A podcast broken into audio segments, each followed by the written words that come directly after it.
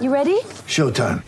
On May 3rd, summer starts with The Fall Guy. Let's do it later. Let's drink a spicy margarita. Make some bad decisions. Yes.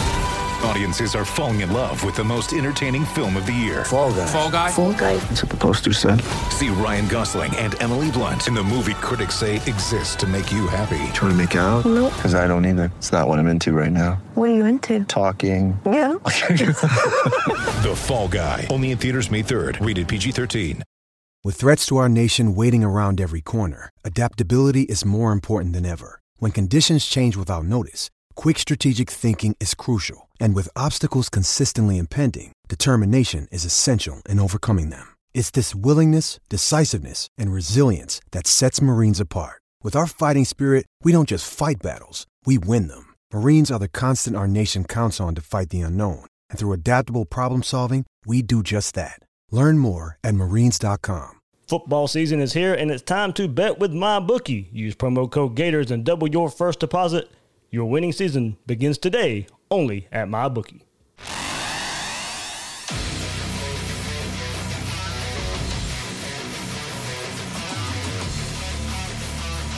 Gators Breakdown. Because there's never a dull moment in Gator Nation. The Gators Breakdown podcast is ready to go. I'm your host, David Waters, and you can find me on Twitter at GatorDave underscore SEC. Uh, Will Miles is not on this episode. We'll hit him back next week. He'll be back on Gators Breakdown. So uh, we'll be joined later this episode by Denny Thompson of uh, Six Points Quarterback Training and 1010 XL to show the sports den there. Uh, he look, he trained uh, Anthony Richardson, Carson Beck here in Jacksonville. So we'll get plenty of talk about the Florida Gator quarterback position, get a storyline from the Georgia quarterback position as well, since you know the whole Jamie Newman thing happened last week, and uh, the quarterback battle that's now happening in Athens. So uh, Denny can share a lot of his thoughts and, and you know from a quarterback perspective eyes of, what he's able to bring to the table there. So a lot of quarterback talk here. You know, Kyle Trask. Um, Emory Jones, Anthony Richardson, Carson Beck, JT Daniels, all that stuff uh, for Florida's main rival in Georgia, too, since that kind of seems to be uh, one of the main headlines uh, that we're looking at in, in, in, college football, SEC, and just a, a Florida rival uh, in, in, general. So, lot, lot uh, to, to discuss there uh, and a lot of good insight uh, from from Denny. So uh, look, and I'm also joining you here right after this is recording on Tuesday, September 8th um, and around 1.30 so on the heels of dan mullen and uh, his uh, press conference right after the, the second scrimmage and we'll get into all that here on this episode of gators breakdown. But before we do remember you can find some gators breakdown merchandise. ebay.com slash str slash gators breakdown. You can get the link in the description as well but a lot of new gators breakdown merchandise out there for you to support us with. Uh, if, if you so please if you do thank you very much. Uh, if you don't a listen is good enough. So, uh, but if you want to show some more support, get your Gators Breakdown gear once again at ebay.com slash str slash Gators Breakdown. And before we get into this episode, remember you can find Gators Breakdown on news4jax.com slash Gators Breakdown. There you'll find all the Gators Breakdown episodes and News4Jax coverage of the Gators. Please share, rate, and review the show. Subscribe on YouTube, and if you're watching on YouTube, hit that like button. That really helps us out or subscribe to Gators Breakdown on your favorite podcast platform and follow Gators Breakdown on social media on Twitter and Facebook at Gators Breakdown. And as we said, this is coming to you on the heels of Dan Mullen, uh, his press conference after the uh, second scrimmage that was on held on Monday night, Labor Day night. Uh, his, here we go. We'll, we'll discuss what he had to say and some kind of storylines from the second scrimmage. Uh, scrimmage two was good, Mullen said, but it will be the last scrimmage of this um, 2020 preseason. He said uh, hasn't been able to watch a whole lot of it so far, but what little he's seen, still some sloppiness that they have to get corrected. And look, guys, I mean that's going to be expected. We all watched for the most part that BYU Navy game, and we saw a lot of sloppiness from the Navy side of things. Uh, BYU looked smooth, like a smooth running machine, but the Navy was way behind, and you kind of saw what happened there with that. So there's going to be some sloppiness in right right now, and plus, you know, it's still what little under three weeks for a game. So to be expected. I think uh, you know, no no worry. I don't think. Um, but you know, this is what he says. You know, lack of playing football is what you see in terms of errors, errors and mistakes, and not a lot of football being played. They're still learning. They're still going through the motions of of uh, a long layoff. So they're getting. Uh, he saw some. Mullen did say he saw some good football and some improvement, uh, but he'd just like to be further along right now. But overall, pleased with the guys. I really like some of the effort that they've played out there with.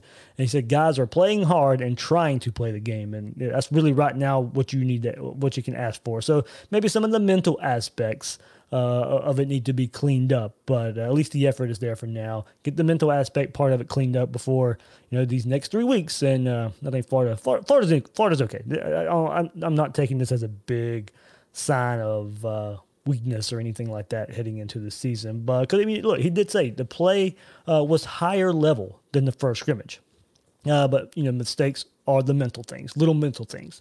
Uh, so more consistency, but not at the consistency where you want to be to go play an SEC game right now. That's exactly what Mullins said. So just want a little bit more consistency. But if they were to play a game tomorrow, he wouldn't feel good about the consistency consistency level uh, for the Gators right now. But Look, of course, uh, I'm not going to shy away from it. He was asked about the injuries. There's rumors are uh, out there, have been floating around about an offensive uh, player being injured. Uh, the rumor is offensive line, but Mullen would not dive into it. No surprise there. He would not name anyone as far as injuries go after the second scrimmage. He would only he would only say a couple guys were banged up, and they'll find out more as the week goes on. So.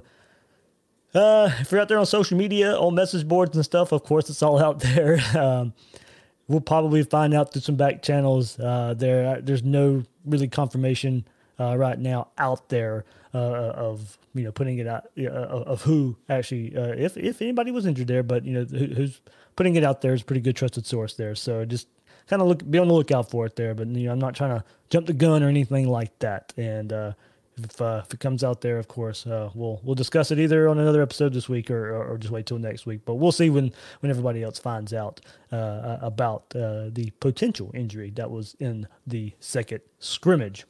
And then uh, right before we wrapped up, Mullen did say Trask got a little more work uh, in the scrimmage as well. More work than he did in the first scrimmage, uh, but he had a little bit of an off day. Uh, and I'm not sounding the alarm there either. and Mullen kind of explained it. They're putting so much more on his plate right now, and basically, you know, kind of see what he can handle. He's going to be able to handle more. They'll simplify things. They'll pare stuff down as we get closer to games and getting into a game plan, doing the things that he likes to do you know, talking with him and seeing the things that he likes to do. They'll make it easier going forward for him. But, you know, just just a little bit of an off day, they said, uh, with so much on his plate there. But as we move forward, three weeks before your first game, a little under three weeks before your first game, we'll start paring it down, doing the things he likes to do, um, especially with all these new receivers and, and stuff like that, and, and, and, they'll get it going. But really sharp in the first, not as sharp in the second, but not, I mean, nothing to really worry about uh, there. So, uh, but he did say, you know, he's improved the speed of how he goes through things. Um, and, and Trask spends a lot of extra time in meetings, and he's able to do that because of being a grad student. He can spend more time in the coaches' offices and, and in the film room and, and, and watching tape and, and getting better in the mental aspect of football. So, and uh, you know they're going to give him a lot more freedom, as he's kind of mentioned before uh, in some of these press conferences, giving him a lot more freedom to do some checks at the line uh, of scrimmage. So probably the biggest headline so far in the in the uh, in the in the presser after the scrimmage here is one Kadarius Toney, and uh, this tweet kind of blew up when, when I put out there what Mullen uh, was talking about in in this press conference to do with Kadarius Toney, and Mullen says Kadarius Toney has developed into you know has really developed into a wide receiver. Uh, he's worked with the you know he's worked to learn the position. He's taken such a huge step forward in becoming a wide receiver now, not just the gadget get it to type of player, being an every down wide receiver and he thinks he's taken some huge steps forward in that regard. And look, to me, uh, I had a wide receiver conversation uh, with Neil Blackmon on uh, Twitter uh, on Monday. And look, I mean, that's the big question for this offense for me, or one of the big questions for this offense for me is, you know, given how Florida has to replace a good bit of the wide receiver corps from last year, Toney's a big part of that, or needs to be a big part of that, can be a big part of that. He's still going to have his electric plays. Needed some more consistency there, not getting tackled for a you know seven, eight, ten yard loss. But you know, I, I still think he brings more good than bad uh, to the table. He can bring even more good to the table by becoming that true wide receiver. Uh, so he's still going to have his electric plays, but you know, can he be part of the offense where defenders have to defend his routes and he leaves them guessing as to what's coming? And, you know, not just the trick gadget, get it to sweep, uh, screen type of uh, of, of player. Uh, so you know, I believe overall this group can be more explosive. But if this group's going to have you know live up to, to last year in in some ways, then who can be relied on to catch that clutch third and seven pass to keep the chains moving? You know, uh, like I said, I think there's more explosiveness here with this wide receiver corps. Maybe some more deep balls, deep deep passes, especially with some help from the offensive line and run game. I think that part of the wide receiver corps can be there. But I still don't know who's going to be relied on on third and seven to go catch a pass like Van Jefferson would or Freddie Swain would. That's my. I mean, besides Kyle Pitts, that's my that's my biggest question for this wide receiver corps. So, Kadarius Toney, he can help there. You know, and then you know, if if he can become that every down wide receiver, then that's that's a good sign here. You know, if Toney can help there, it's a big testament to him and the development of, of Billy Gonzales, the wide receiver coach. We know Billy Gonzales can can you know co- co- coach up at that position. Go look at the NFL this past weekend and get your wide receivers who were drafted and some of who were picked up as free agents or, or practice squad players. The development of that position is not in question. Can Toney take it upon himself to take that next step?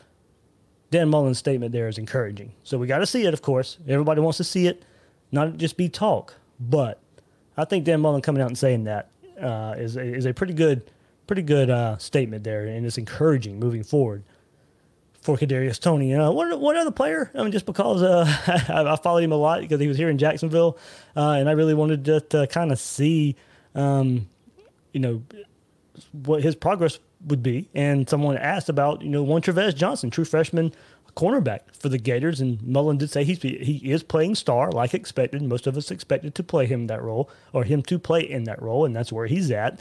Uh, right now, they're trying to some, simplify some things for him because he plays hard. He's physical, he, and he, Mullen said he really showed that part of his game in the scrimmage of how hard he plays, how physical he is, great athleticism, great effort uh, in, in, the scrimmage, and you know the tackling, and you, we all remember going back and watching his film uh, from Bartram Trail of Headhunter and how he likes to go tackle and how he likes to go hit. And Mullen said, you know, that's something, of course, that they saw in recruiting. So great physicality, and the big thing there, if he's going to play star, he's also got to cover like a corner. You know, you can't just hit. You can't just be this big time um, going to go lay the wood on somebody and, and, not do the other part of your job. So we all know he's a very fast player and, and he can fit right here in that nickel star role because he can cover like a corner. And that's what they look for in that star position. So that's why they call it a star. And that's what we've heard, you know, for the last couple of weeks with that position in all these press conferences with Dan Mullen and Todd Grantham. And he can do all that. And Mullen says it's hard to do all that but he's a physical guy who fit, who fits that mold and really can play that that and, and, can play corner if he needed to. But with his physicality and his cover skills, they go, they they like him in that star role. So. I think that's very encouraging for Florida too. Uh, as you know, I don't think he'll be counted on much this year. If if he is, it could be a really good sign that he's boosted his play to get up to that point. But with you know Marco and, and Brad Stewart working in that position now uh, as well, and Amari Burney and some other players, they'll get the first crack at it. And so you hope it, it's not a Tre'Vez Johnson out there because of necessity. That it's if he's out there, it's because they like his growth as a true freshman. He's out there trying to make some plays, make some ball plays, hopefully in some blowout scenarios. But in a 10 game SEC schedule, we'll see uh, if that can be the case uh, here. So um, that's it for uh, kind of looking back at the uh, what Dan Mullen had to say about uh, Sunday's or Monday's scrimmage and a little bit of notes there about some of the, the, the players who took part and some of their growth uh, this preseason, as in uh, one Kadarius. Toney, so before we get on to our interview with uh, Denny Thompson, everybody, look, it, it's time. It's winning season, and winning season returns at my bookie. Winning season means doubling your first deposit. Winning season means Survivor, Super Contest, and Squares. At MyBookie, winning season means hitting all your parlays and props with your feet up, watching your team trounce their rivals. It's time to celebrate some football, and it's time to bet on some football. Invest in your intuition, use promo code Gators, and double your first deposit. New players get up to $1,000 in free play, designed to add more excitement to the sports you love and the games you bet. From live betting to championship futures, every play you want to make is waiting at my bookie. It's simple. Make your picks, win big, collect your cash. Use promo code Gators and double your first deposit. Your winning season begins today only at my bookie. And joining me now here on Gators Breakdown is Denny Thompson, quarterback trainer and owner of Six Points Jacks Quarterback Training, and also co-host of the Sports Den on 1010 XL with James Coleman. Denny, been, it's been a little while, man. How you how you how you, how you holding up through uh, COVID in the spring and summer and uh, everything that's going on with all the questions surrounding the game of football? Yeah, I think I'm like everybody else. It's just kind of blurred into one big beating 2020 has, but uh, it's been good. I mean, you know, it, it feels wrong to say this, but this has been amazing for the quarterback business. We, you know, at one point had over 40 college quarterbacks in here training during the uh, quarantine, and so it's been uh, it's been interesting. It's been fun uh, from a training perspective, but it's at the same time it's been you know heartbreaking for a couple of our guys who, who aren't having seasons, and then you know, just like everybody else, just stressful to figure out is there going to be a season? And I think we're still trying to figure out is there going to be a season? How long of a season? A full season? Like, you know, what all's going to happen? So there's always that in the back of your mind um, that that really just makes you kind of feel for these guys and how hard they've worked all season, all off season to get to this. You know, to have that uncertainty, and it's something we're we're we're talking to them about, you know, pretty regularly. And how do you lead through that? How do you how do you function through that? and so far so good on the guys that are getting a chance to play. So I'm I'm just like everybody else, Dave. I'm I'm um, I'm hopeful, um, but at the same time, you know, I'm I'm I'm probably managing my expectations a little bit. Absolutely, here, same here, same here. Hopefully, it all goes smooth and clear. But uh, yeah, you got your eyes in a lot of places. Uh, the ACC uh, and Big Twelve will be kicking off their seasons this weekend. You got quarterbacks all across the country. Of course, we'll get into and discuss Anthony Richardson of Florida, Carson Beck at Georgia. But uh, let our listeners know, uh, you know, with college football basically kicking off in earnest this coming up weekend, uh, what all you know you've been doing with. Six points and all the quarterbacks that'll be out there all across the country this coming up weekend. Yeah, I mean, right now we've been focused, you know, mainly on our, our high school guys. We have high school guys throughout uh, the country as well that, that come in and train. And so we've been focused on them. But, you know, now we, we're in the middle of a ton of competitions um, in, in college football, which that seems to be making a, a reappearance. If you think about the last, you know, decade, there hasn't been a lot of competition. It's always been here's here's our starter, here's our backup, wait your time and then all of a sudden, you know, the last couple years, the first one I can think of was Jalen Hurts coming in as a freshman at Alabama and really just taking a competition, and then Tua taking it from him. And as Alabama always does, they set the trend, and so now everybody opens up camp with a quarterback competition, seemingly.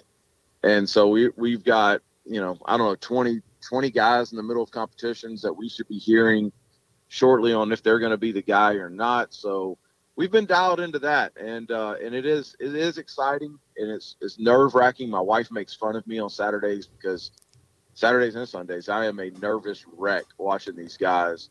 Um, but but it's it's it's definitely a cool gig to have, and and to get to spend so much time with these guys and see them develop and grow is is pretty awesome.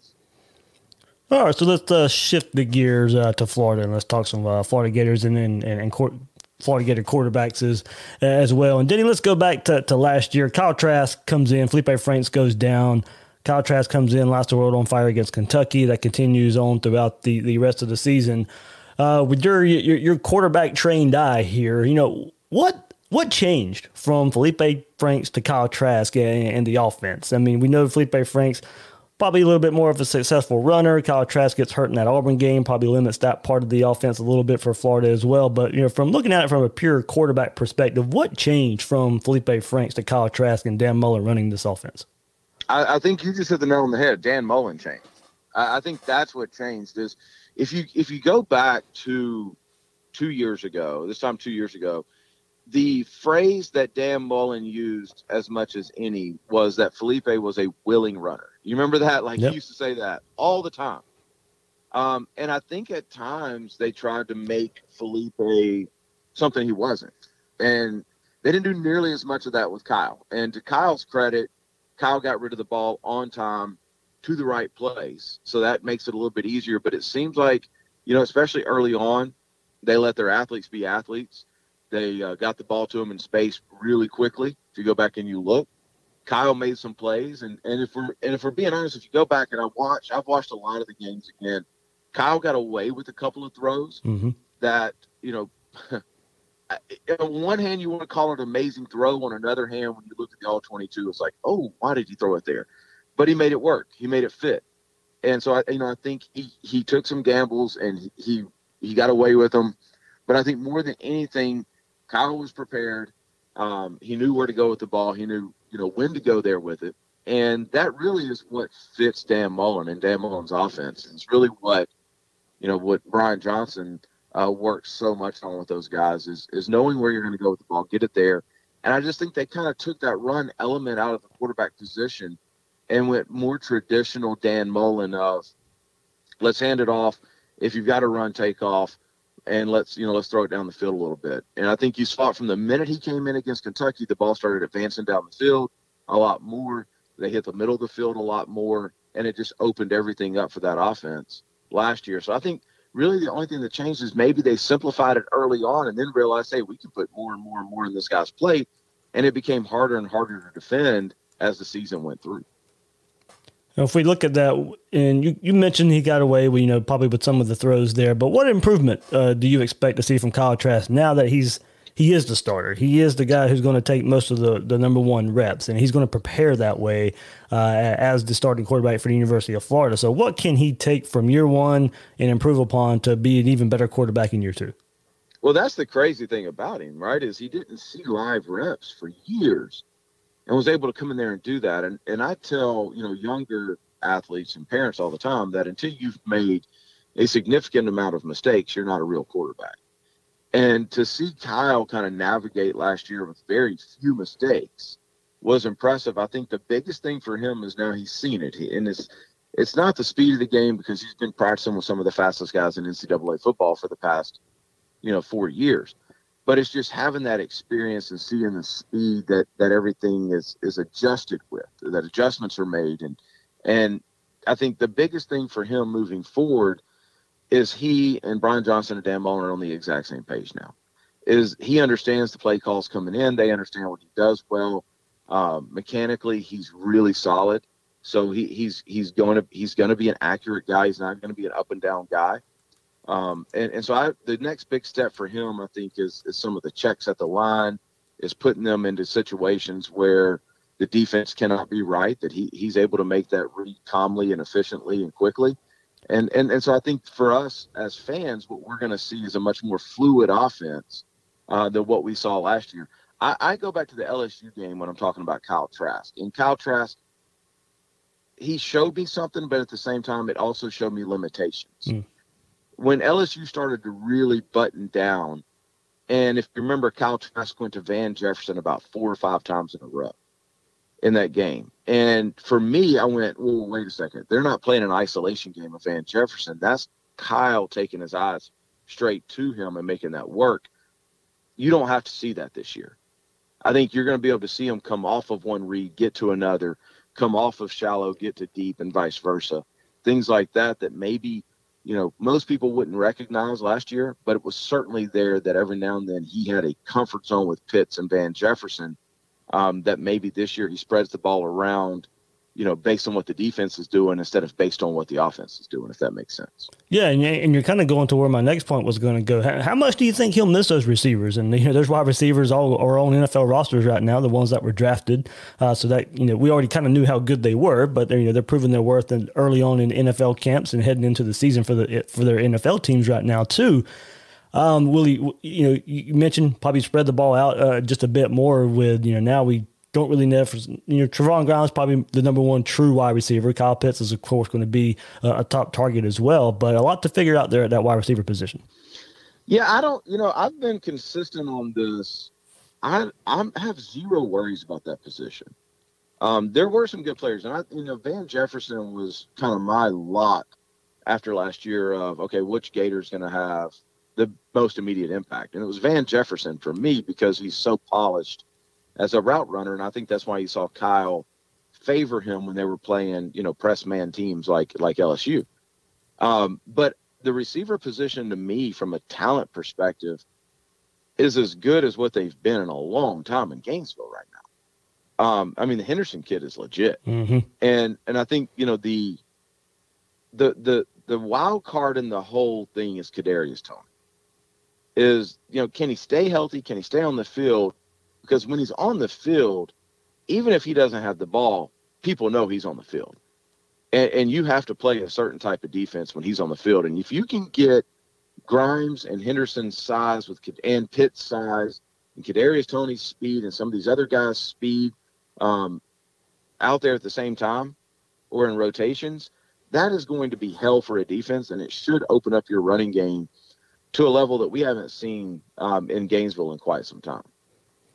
And you, you mentioned that LSU game uh, a couple times, and you know you go back and look at that game, and the quarterback rotation was probably the best it had, looked all season with, with, with, Trask and Emory.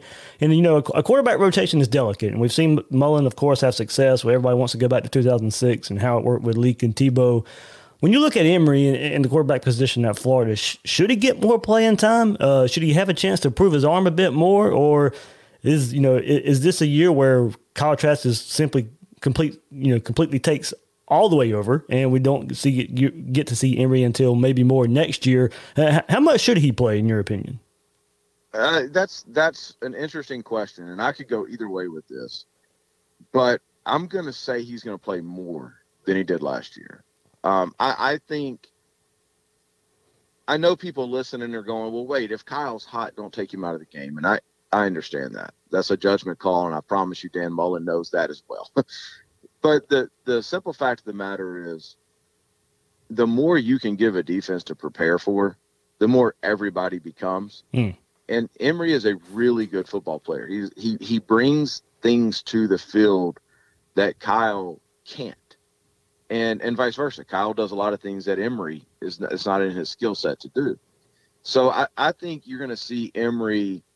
You know, I said this the other day, and, and people about jumped out of the chair where, where I was when I said it. It wouldn't shock me if you saw 15 to 20 plays of a different quarterback other than Kyle Trask in the game. And I'm not saying just Emory. I think Anthony's going to get some run too, kind of that Tebow package Yep. when he was a freshman as well. Um, but but I, I think it's something that if things are going well, that's what you want to see as a Gator fan. Because when you play Georgia and that defense comes in to Jacksonville, you want that defense having to prepare for a couple different packages. I promise you, that is an NFL defense coming to Jacksonville Mm-hmm. and, and and the more they've got to prepare for, the less athletic, the less the less, you know, um, what's the word I'm looking for? The less certain they can be about things, the more timid they're going to be playing, and that is an advantage that Florida has. That if you don't take advantage of, it, you're you're you're you're really losing something there. And the other thing about Emory, if you go back and you look last year when Emory came in, the thing that impressed me, and I told him this this offseason, he's not the biggest guy. Now he's not small, but he's not the biggest guy in a quarterback room full of huge guys. Kyle Trask is massive. Anthony Richardson is massive. But the thing that Emory always did, even when he got hit behind the line, he fell forward. Yep. And he was he was a great runner from that aspect. It wasn't like, you know, he got hit, he went down, he lost five yards. He always gained yardage. And so when you have that guy that just has that ability to not take a hit squarely, you get confidence in that guy. And I think that Brian Johnson and I think Dan Mullen has an extreme level of confidence in all three quarterbacks right now. And let's go to uh, that third quarterback who you know very well, Anthony Richardson from Gainesville, uh, true freshman now at Florida, early enrolled. And you know, we've got to speak to the uh, Dan Mullen and, and Brian Johnson last week on the on the media circuit here. So uh, the word is he's picking things up pretty quick, and, and that's you know good considering there's no been no spring practice as an early enrollee. Um, does that surprise you at all, and, and how quick he's picking things up? No, he's one of the smartest kids I've ever been around in my life. And, and I think I told you that last year. Yep. Um, you know, the one attribute that he doesn't get enough credit for because he's so athletic and he's got such a good arm is what's between his ears. He is extremely intelligent and very coachable. And you know, he's he's one of the guys that'll text me and you know, after one practice and he'll say, Coach, why is this happening? And he'll explain it to me and then the next day it's it's fixed. Like he's it's just the kind of guy he is. He wants everything to be perfect and and and, and so I, him picking everything up, I'd have had no issues about that. The only issue, the only thing that I was a little bit uncertain of because he didn't get a lot of playing time last year with the injury that he had in high school, was him just getting back on the football field and the speed of the game and all that kind of stuff. But that seems to not be a problem for him at all, even through bowl practice last year. There you um, go. You know, That's where I was going to go next. Like, I know it was just a short amount of time he had with that, but how beneficial was that for him? It was huge. It was absolutely huge. I think it let him know specifically what we needed to work on in the offseason was the biggest thing. Is he got out there and he realized, okay, I, you know, the balls I could fit in at Eastside, I'm not fitting in at Gainesville and um, and and so it, it let us know exactly what we need to work on. And people think of you know all season quarterback training, they think of throwing the ball better or something like that, and that's a very small percentage of it. A lot of it is you know what guys do with their eyes, what they're seeing, what they're looking at, you know things like that. And so it gave us an opportunity uh, to really dig deep into that, and that's something that the the whole coronavirus thing actually helped with our quarterbacks is we were able to extend we were able to spend an extended period of time working on things like that as, as well as mechanic work that we haven't been able to do in two years because all these guys played a year and the year before that they went to elite 11 camps and they went to you know all-star games and all this stuff. So it let us kind of reset that. And then at the college level it you know it almost was like rookie mini camp for them before they before the older guys reported and i think if you talk to a lot of college coaches they'll tell you that time was invaluable. Rarely do you get a chance to spend a week with the freshmen right before camp starts, getting everything installed with them. And so I think in a lot of ways, the freshmen, as long as they took care of their body and they continued to stay in shape, in a lot of ways, these freshmen are further along than what freshmen have been in the past because of some rules that, that they were able to implement right before the season started. And good. That's that's kind of where I did want to go uh, with, with one point here when you're working with somebody like Richardson and and he's been on campus for a bit and now he gets to come work with you, you know, are, are there specific things that you're working on in him with him that the Florida coaches want to see? Is, is it a balance of what you teach versus what they teach? And are you and I don't even know if this is allowed, but are you in contact with them about things that Anthony or uh, another quarterback at another school can work on? Yeah, I mean, I, I I text with the coaches. You know, I'm gonna say consistently, but that probably is too much eh, eh, occasionally. And it's, you know, hey, how's he looking, all that kind of stuff. And and so I'll get a little bit of feedback, but the feedback really comes from the player. The, the, the player knows, you know, hey, coach, I'm uncomfortable with this concept, or I'm uncomfortable, you know, when I throw this route, or, you know, there's times where like Anthony came in, you know, sometime I guess it was, I'm going to say it was April, maybe May, something like that and it was you know he hadn't thrown for a little while because Alachua County was locked down, and so it was more of okay, let's spend two days, let's throw everything, and let's just visually see where you're at. And so then we kind of backtracked and said, okay, I think you can do this, this, and this a little bit better. So it, it really depends on the guy. That we've got very cerebral guys that, like Anthony, who know what they need to work on, and so when they come in, there's a plan uh, on their part of you know, hey, I want to work on this, this, and this, and so we tailor it around there. And then we've got other guys, you know, like like Joey Gatewood at Kentucky, who does everything really well. And it's okay. We we want to set an improvement schedule for this part of your game. Also, stuff that I see, not that not as much things that he feels. So it really depends on the quarterback. But here's the thing about Anthony, is Anthony is such a anomaly um, in so many different ways because Yes, he's a 449 laser kid. I have witnessed that. Yes, he's 225 pounds and has zero fat on him. He looks like a 30 year old grown man. but at the same time, like you, you've got to move past that and realize you are dealing with someone that has a football IQ as high as just about anybody that I've worked with.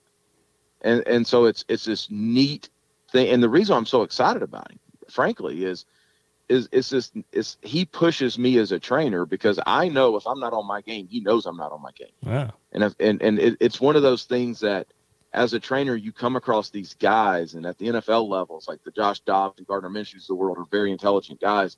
You come across these guys that just make you better as a trainer, and Anthony's one of those. So, you know, SEC changes their schedule. It's a 10 game SEC schedule for, for SEC teams this year, and eligibility not counting against players this season. so that lends, you know, me to ask the question the schedule does get harder. But you also have a season now where guys can come in and, and you know the year won't count against them. So you you kind of mentioned it and hinted at it earlier, but can you see a scenario with now, especially because this this year not really counting against players, where Richardson can come in and have an impact?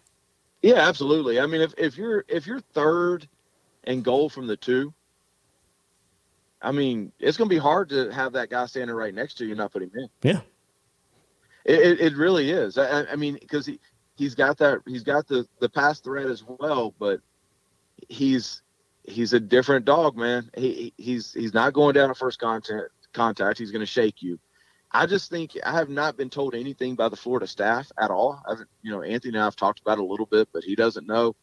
I, I just think, you know, it's it's it's third and two, and that that big old joker standing next to you, and you know the damage he's been doing.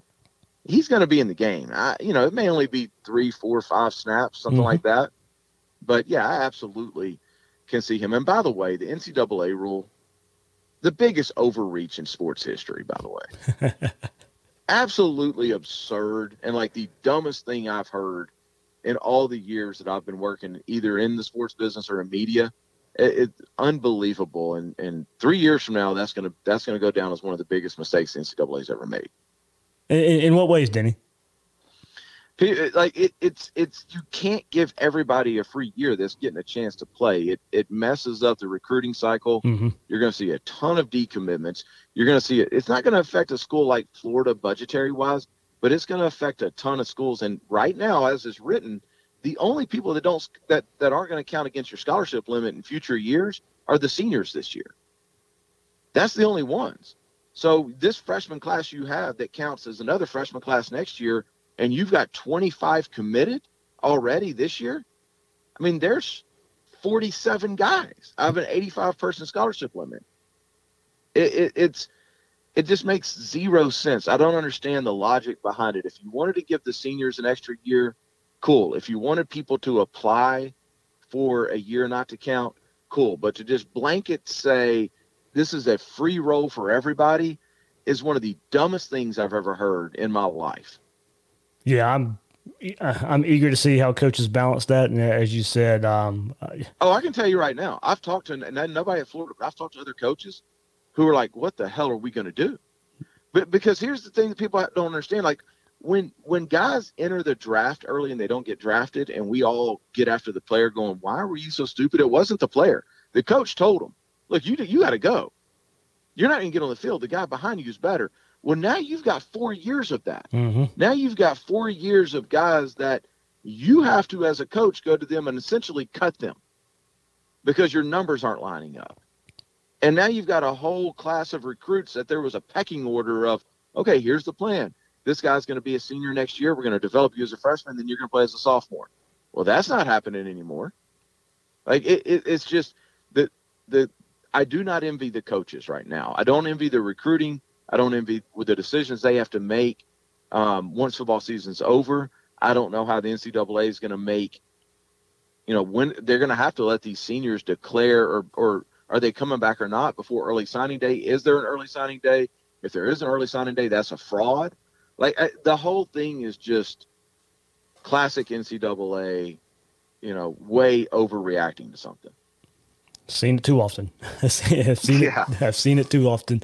Uh, uh, one, one more thing, uh, kind of you hit it on earlier, just about how Mullen was able to kind of cater to the the development and, and the transition from Franks to Trask. But you know, even going back to his first Florida stint as offensive coordinator, through his time at Mississippi State, and now his first two years at Florida, you know, what is it that he does so well, and that he just seems to get the best out of his quarterback. It can be a drop back. It can be a dual threat. It can be a combination of it all.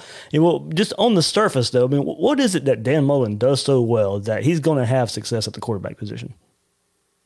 Uh, a couple things. One, he's an elite level play caller, so he's always going to put his guys in in great positions to make plays. But you know, the behind the scenes work that I think Dan Mullen does with reads and and with you know the what I mentioned earlier of here's why I'm calling this play of the understanding of this play comes in and here's why. Here's the situation. Here's what I'm seeing, and here's why we're running it. That is so big, and people think that that that happens at every place. It doesn't. It, it really doesn't. There's there's a lot of patience and there's a lot of work that goes into developing these quarterbacks, and And you can look at guys like Dan Mullen and Ryan Day, and, and I don't know Lincoln Riley, but I'm to put him in this. Uh, the other two, I, I know what they do. They're, the reason they develop quarterbacks so well is because they spend so much time at that position. It's they've got you know in, in Florida's case, Brian Johnson has been around Dan, Dan Mullen practically his entire professional life. He knows what Dan Mullen wants, and so it's basically two Dan Mullens coaching quarterbacks at all times. And so a play comes in, the play's going to work because Dan Mullen's got a reason he's calling it, and the quarterback knows why he's calling it, and there's options out of it. So if the defense all of a sudden rolls into a different coverage or a different front, quarterback knows what to do with the ball. There's a lot of moving parts, and it takes an intelligent quarterback to play for Dan Mullen. And once you get that intelligent and athleticism together in Dan Mullen's system, like he, he can call anything he wants to call, and he's just got such a good feel for the game. It's a God given ability to just be able to sit on the sideline because everybody has a game plan, but that game plan changes. And so you get into the game, and all of a sudden, if you if you have a good feel for what that defense is doing and what your offense does really well, and you can mesh those two at, at the at the snap of a finger, that's what makes you an elite level play caller, and that's what Dan Mullen does seemingly every Saturday. We've referenced the LSU games like five times just in the conversation, and and if you go back and you watch that, LSU scored easily, right? I mean, it, it, they made it look easy. Mm-hmm. Florida kept up with them because of Dan Mullen he kept finding things to dial up at the right time, and it was hard. It it was not easy to drive down the field the way they were doing it. Um, but you know, you look at that game, and it you just go, okay, that that's a level of play calling that is re- reserved for very few. And with all that being said, Denny, yeah, two double-digit win seasons at Florida for the first time in a decade. First time Mullen's done it in his career, two double digit wins back to back. What's it going to take for him to break through? And you just kind of mentioned the LSU game again. And look, was, there's another side of the ball that has a lot to do with this as well. And Todd Grantham being a defensive coordinator and, you know, kind of not doing so much to help Mullen against Georgia last year on third down and LSU the entire game there. Is it more about Mullen breaking through? Is there another aspect to it as far as the defensive side of the ball as well? You know, what's it going to take for Mullen to, to kind of break through and, and lead a team to an SEC championship game? Well, I think, you know, I, I don't want to sound too homerish on this or anti homerish, I should say, but he's kind of already broken through. Gotcha. Because for the first time in in a long time, I guess I mean I guess I mean to more than No, in the league I- status. Yeah. I got you, and I'm going to use this to explain my answers. For the first time in a long time, we're very confident Yep. going into a season. Like I mean, in last year we were the same, and that hasn't happened since Urban Meyer was there. And, and so I think he's that part's broken through. But here's the next step for Dan Mullen and the Gators is if you put their best 11 out every single week, their best 22, they're fine. He needs another year or two of development and recruiting to develop the depth that a that is that a team like Georgia or Alabama has because that that's really when you're talking about that next level, which is SEC championship, college football playoffs, national championship. That is a survival of the fittest type of scenario, and so your your twos have to be just about as good as your ones in every position. And and I, I know there's no time or place to brag about Georgia on a Gators podcast, but if we're going to be realist, if Georgia loses an offensive lineman, do you think they've got a concern? No. They could lose two, three, and they're bringing guys in there that are going to play on Sundays. Same on the same on the defensive side of the ball for Georgia because Kirby's been there longer. I think that if if he can stay healthy, this could be a breakthrough year for Florida and for Dan Mullen. But if he continues to do what he's doing, and don't pay attention to 24/7 recruit, re- recruiting rankings, trust the guy because he's shown he's shown that he can be trusted when it comes to developing guys. If he can continue to get his guys that he wants in there, and he continue to develop and Savage can continue to develop them, then a year, two years from now, we're going to be looking at it too deep, where at every position there's competition, and that's what they have at these other schools that Florida doesn't quite have yet, but is so much closer right now than they were two years ago. and two aspects that you know could lend itself to, to Florida being in a SEC championship game, college football playoff spot. Two thoughts I want to get your uh, two aspects I want to get your thoughts on before we let you go here.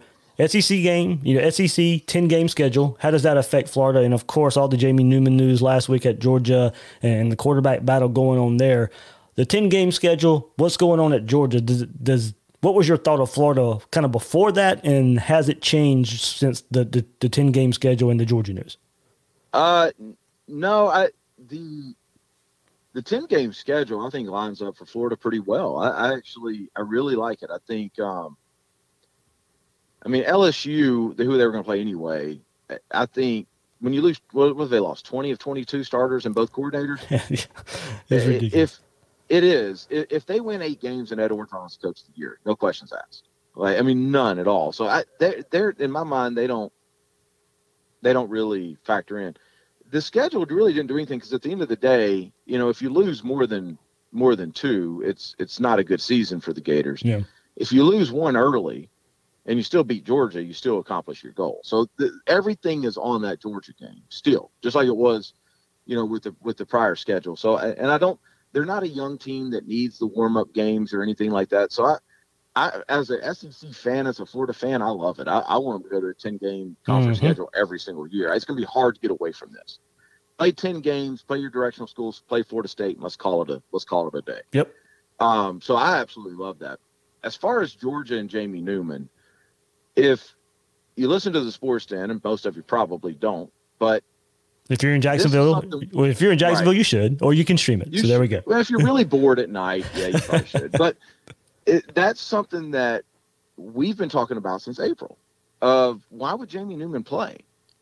Like, it doesn't make any sense for him to play. He he's got this inflated draft grade.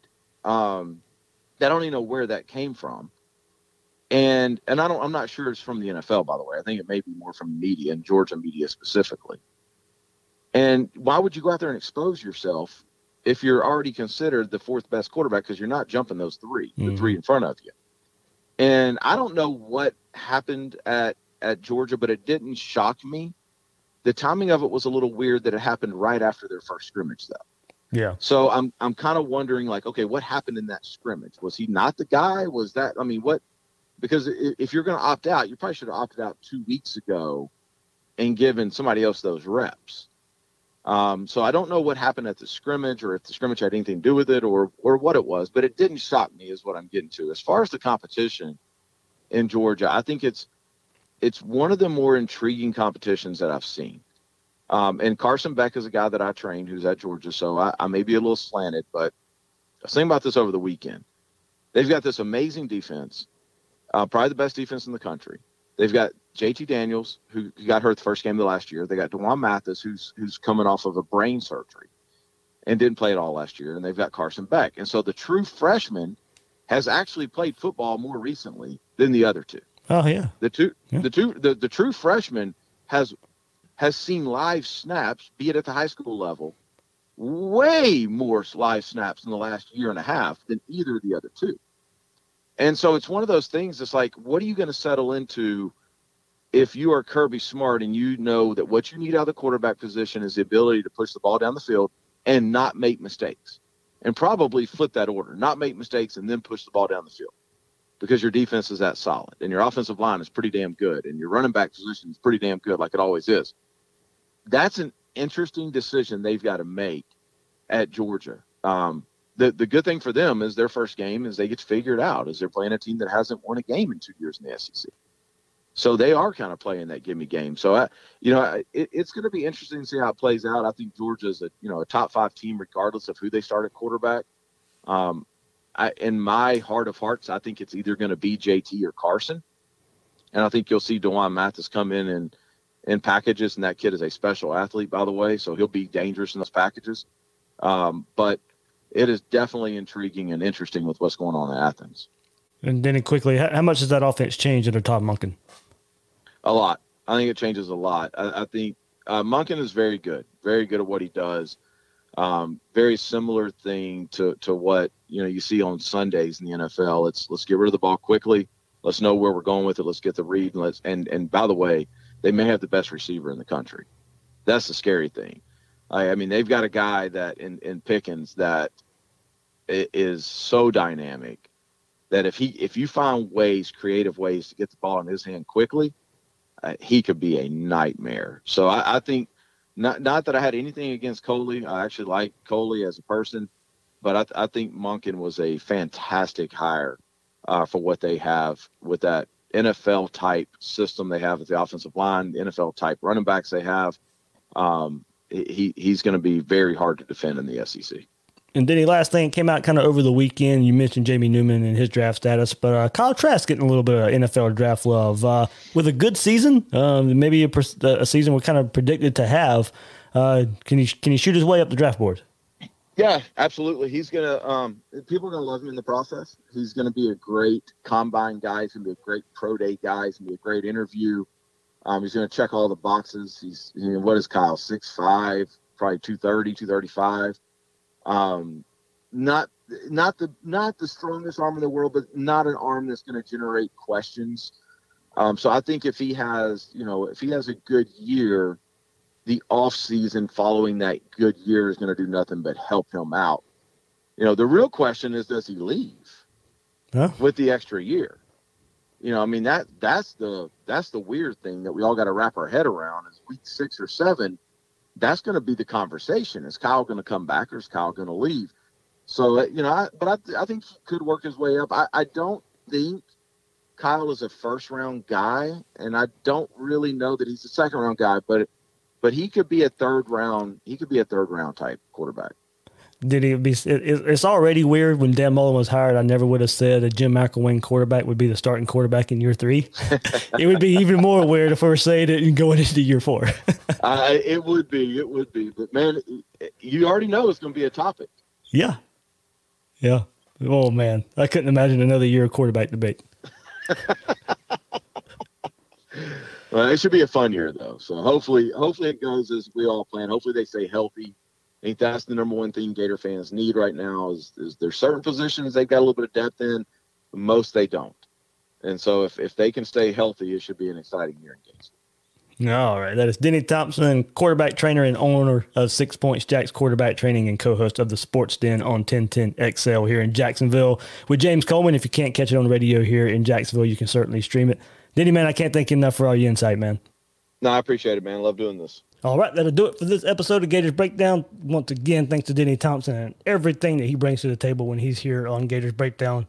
Got to get him on more. he knows a lot, and especially with Anthony Richardson coming up in, in, in future years. We'll definitely uh, keep in touch with Denny as he can share uh, a lot of insight on being able to train Anthony Richardson and then kind of see his growth uh, as a Florida Gator, hopefully uh, in years to come there. Uh, good look back at the uh, second scrimmage, and thanks again uh, to MyBookie, our sponsors here on Gators Breakdown. And that'll do it for this episode. Guys and girls, you can follow me on Twitter at GatorDave underscore SEC. Thanks for listening to this episode of Gators Breakdown.